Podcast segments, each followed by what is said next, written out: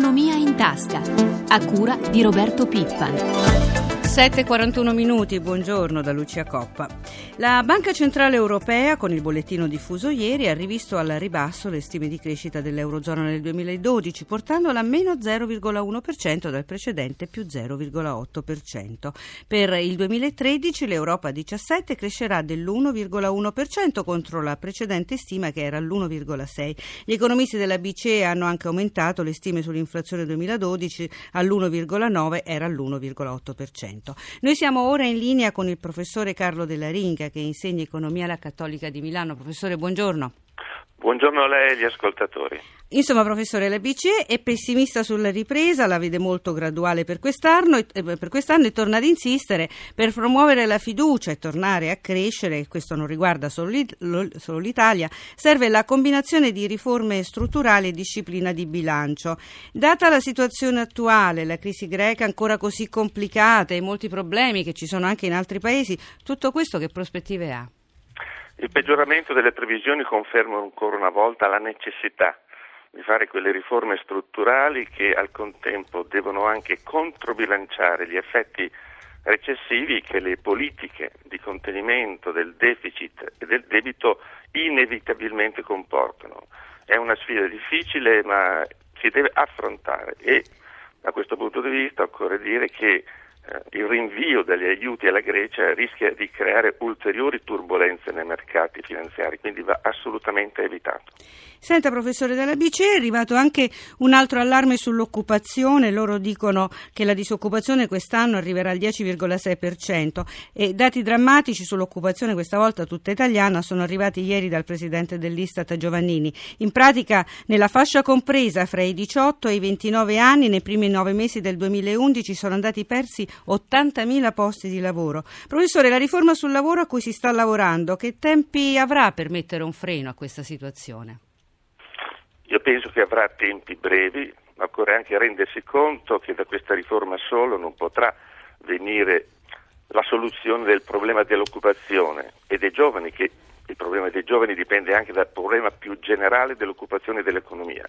E quindi occorre fare di più sul fronte proprio dell'economia, dei tassi di interesse che devono d- diminuire, sul credito alle imprese, sull'efficienza della pubblica amministrazione, insomma quell'insieme di riforme che può rilanciare l'economia, l'occupazione e con l'occupazione risolvere il problema dei giovani.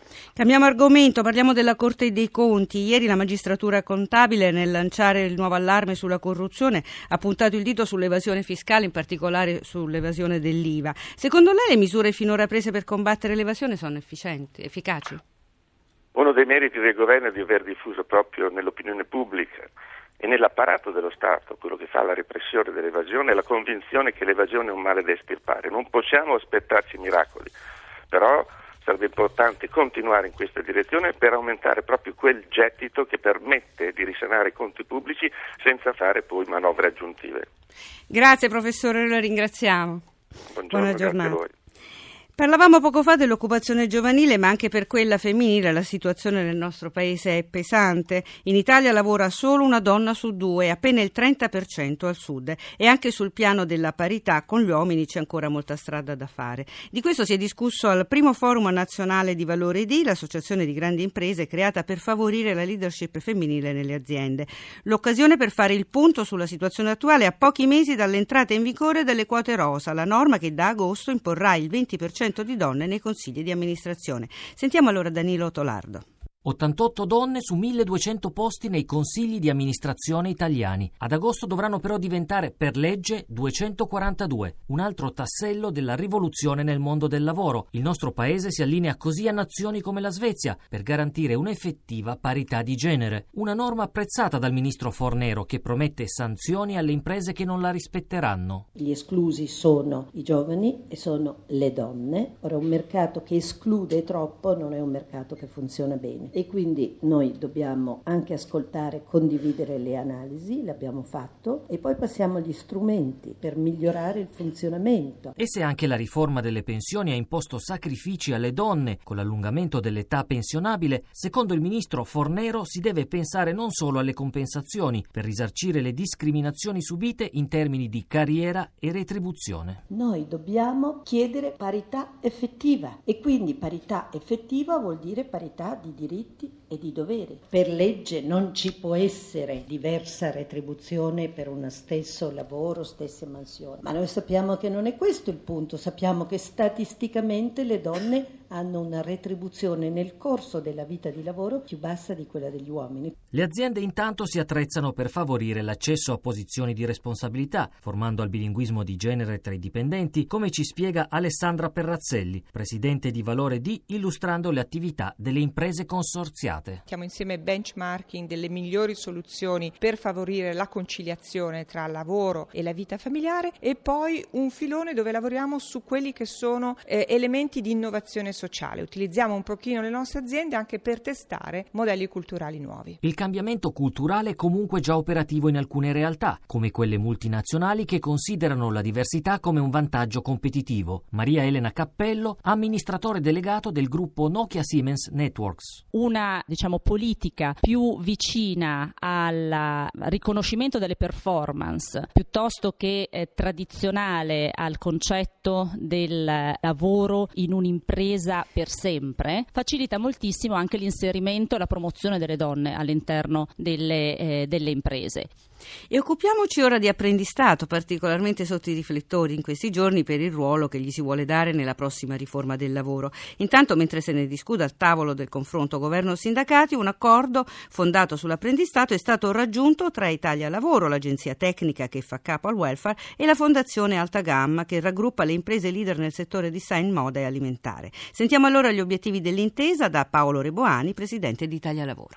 Questo progetto, che è finanziato dal Ministero del Lavoro e che noi promuoviamo in tutta Italia, serve per valorizzare le capacità artigianali dei giovani. La riforma che il ministro Fornero sta proponendo probabilmente incentiverà ancora di più il contratto di apprendistato, facendo pulizia anche di forme improprie di flessibilità in ingresso, e poi capire che attraverso questo strumento indubbiamente si può accedere in maniera intelligente alle imprese avendo un contratto a tempo indeterminato. La riforma della L'apprendistato ha previsto tre tipi: uno di formazione di primo livello, uno professionalizzante o di mestiere, che è questo, ma c'è anche il contratto di apprendistato di terzo livello, che è quello per la ricerca o per gli studi professionali.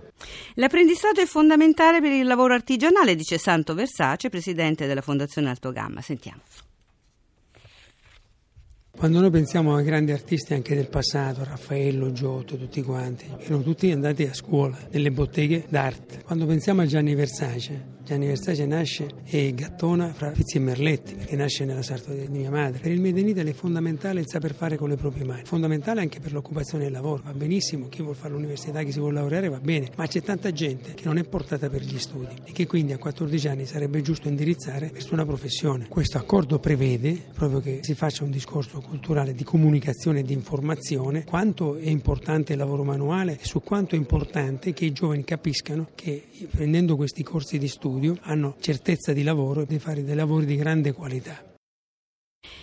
Se l'economia italiana rallenta nel suo complesso, l'export mostra segnali molto positivi. Nel duemilaundici le esportazioni italiane sono infatti aumentate del dodici virgola due per cento su base annua, superando Germania, Francia e Regno Unito. Migliora dunque la bilancia commerciale italiana. Nel duemilaundici, dice l'Istat, eh, l'incremento delle esportazioni è stato dell'undici virgola quattro per cento. Nel corso dell'anno il deficit è stato pari a ventiquattro virgola tre miliardi, comunque miglioramento rispetto al disavanzo di trenta miliardi toccato nel duemiladieci.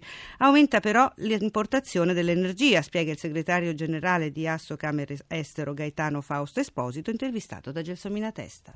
Segretario, il commercio con l'estero ci sta portando fuori dalla crisi? Ma sicuramente il commercio con l'estero è l'unica componente della crescita del prodotto lordo che sta dimostrando un segno positivo. Le esportazioni nette, quindi al netto delle importazioni, nell'ultimo trimestre disponibile, che è il terzo trimestre del duemilaundici, fanno segnare uno zero virgola otto per cento di crescita, di contributo positivo al prodotto interno lordo, mentre invece sappiamo che tutti gli altri fattori stanno dando un contributo negativo. Non ci sono però dati molto positivi per quanto riguarda l'import, soprattutto di energia. Questo è un dato strutturale del nostro paese. Quasi il venti per cento delle nostre importazioni è dato dalla componente energetica e sottolineiamo che la componente energetica è quella che di fatto porta in passivo i nostri conti con l'estero, i quali invece senza la componente energetica avrebbero un consistente attivo. Quindi sicuramente non ci sta aiutando, così come non ci sta aiutando da questo punto di vista anche la svalutazione dell'euro, sempre sull'energia.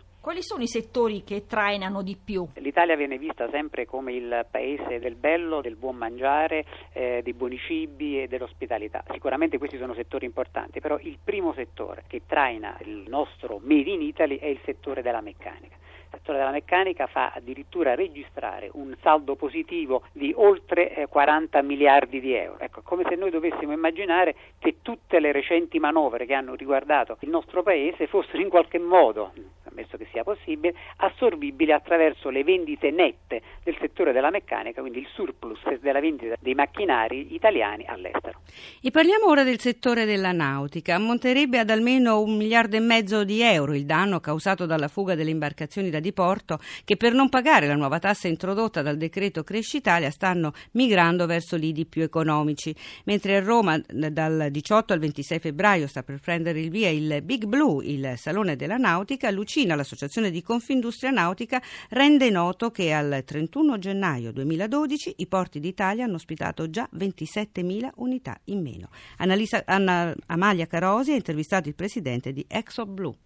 Antonio Bruzzone, buongiorno. Buongiorno. Secondo le stime dell'Ucina, l'introduzione della tassa di stazionamento sulle barche superiori ai dieci metri a partire dal prossimo primo maggio dovrebbe generare un gettito di circa duecento milioni di euro, a fronte di alcuni effetti collaterali però. Quali sono? Sicuramente il trasferimento di buona parte della flotta italiana di imbarcazioni superiori ai dieci metri in altri paesi. L'Ucina stima questo mancato incasso da barche che si trasferiscono altrove in centoquattro milioni in meno e il mancato mercato indotto in meno duecentodieci milioni. A rischio però sono anche le prospettive del settore, gli investimenti nel settore. Assolutamente sì, i dati di Ucina sono fatti secondo me in maniera corretta, quindi non allarmistica ma coerenti con la situazione attuale di mercato, e questo provoca, noi lo viviamo nella gestione anche di un salone nautico, una assoluta mancanza di prospettiva per la cantieristica italiana e per tutto quello che, come dicevo prima, ruota intorno. Ad esempio, avete meno partecipanti quest'anno? No, il, il numero di partecipanti tendenzialmente restano uguali, ma diminuiscono i budget dedicati al mercato italiano, e qui mantiene soltanto un momento di presidio più per la clientela che ha già acquisito che per quella che spera di acquisire. Per aumentare il gettito, quali risorse secondo lei invece avrebbe dovuto adottare il governo? Credo che una tassa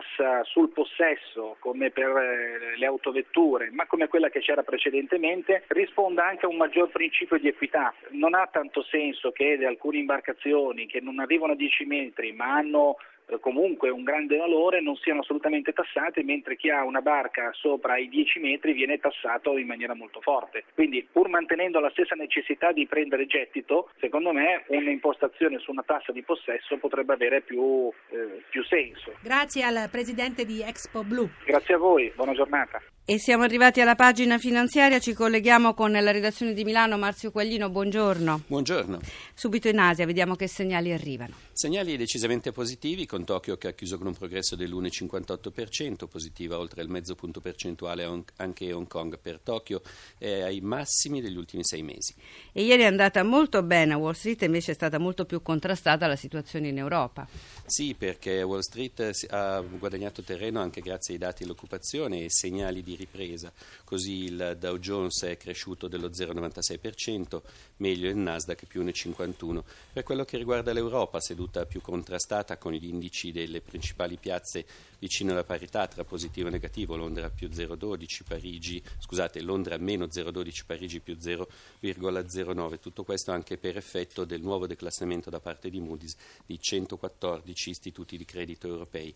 Milano è stata tra le peggiori, con l'indice F T S E MIB che ha ceduto lo zero virgola ottantasette per cento. Ricordiamo lo spread? Per quello che riguarda lo spread, ieri appunto parecchio nervosismo, con anche un livello toccato di quattrocento punti base, poi nel corso del pomeriggio la discesa fino a trecentosettantasei. Previsioni per oggi? Positive, in leggera crescita per le borse europee. Grazie a Marzio Quellino, grazie a Francesca Librandi per l'assistenza al programma. La pagina economica si ferma qui, la linea torna a Paolo Salerno. Da Lucia Coppa a tutti voi l'augurio di una giornata serena. Oggi è venerdì, appuntamento a lunedì prossimo.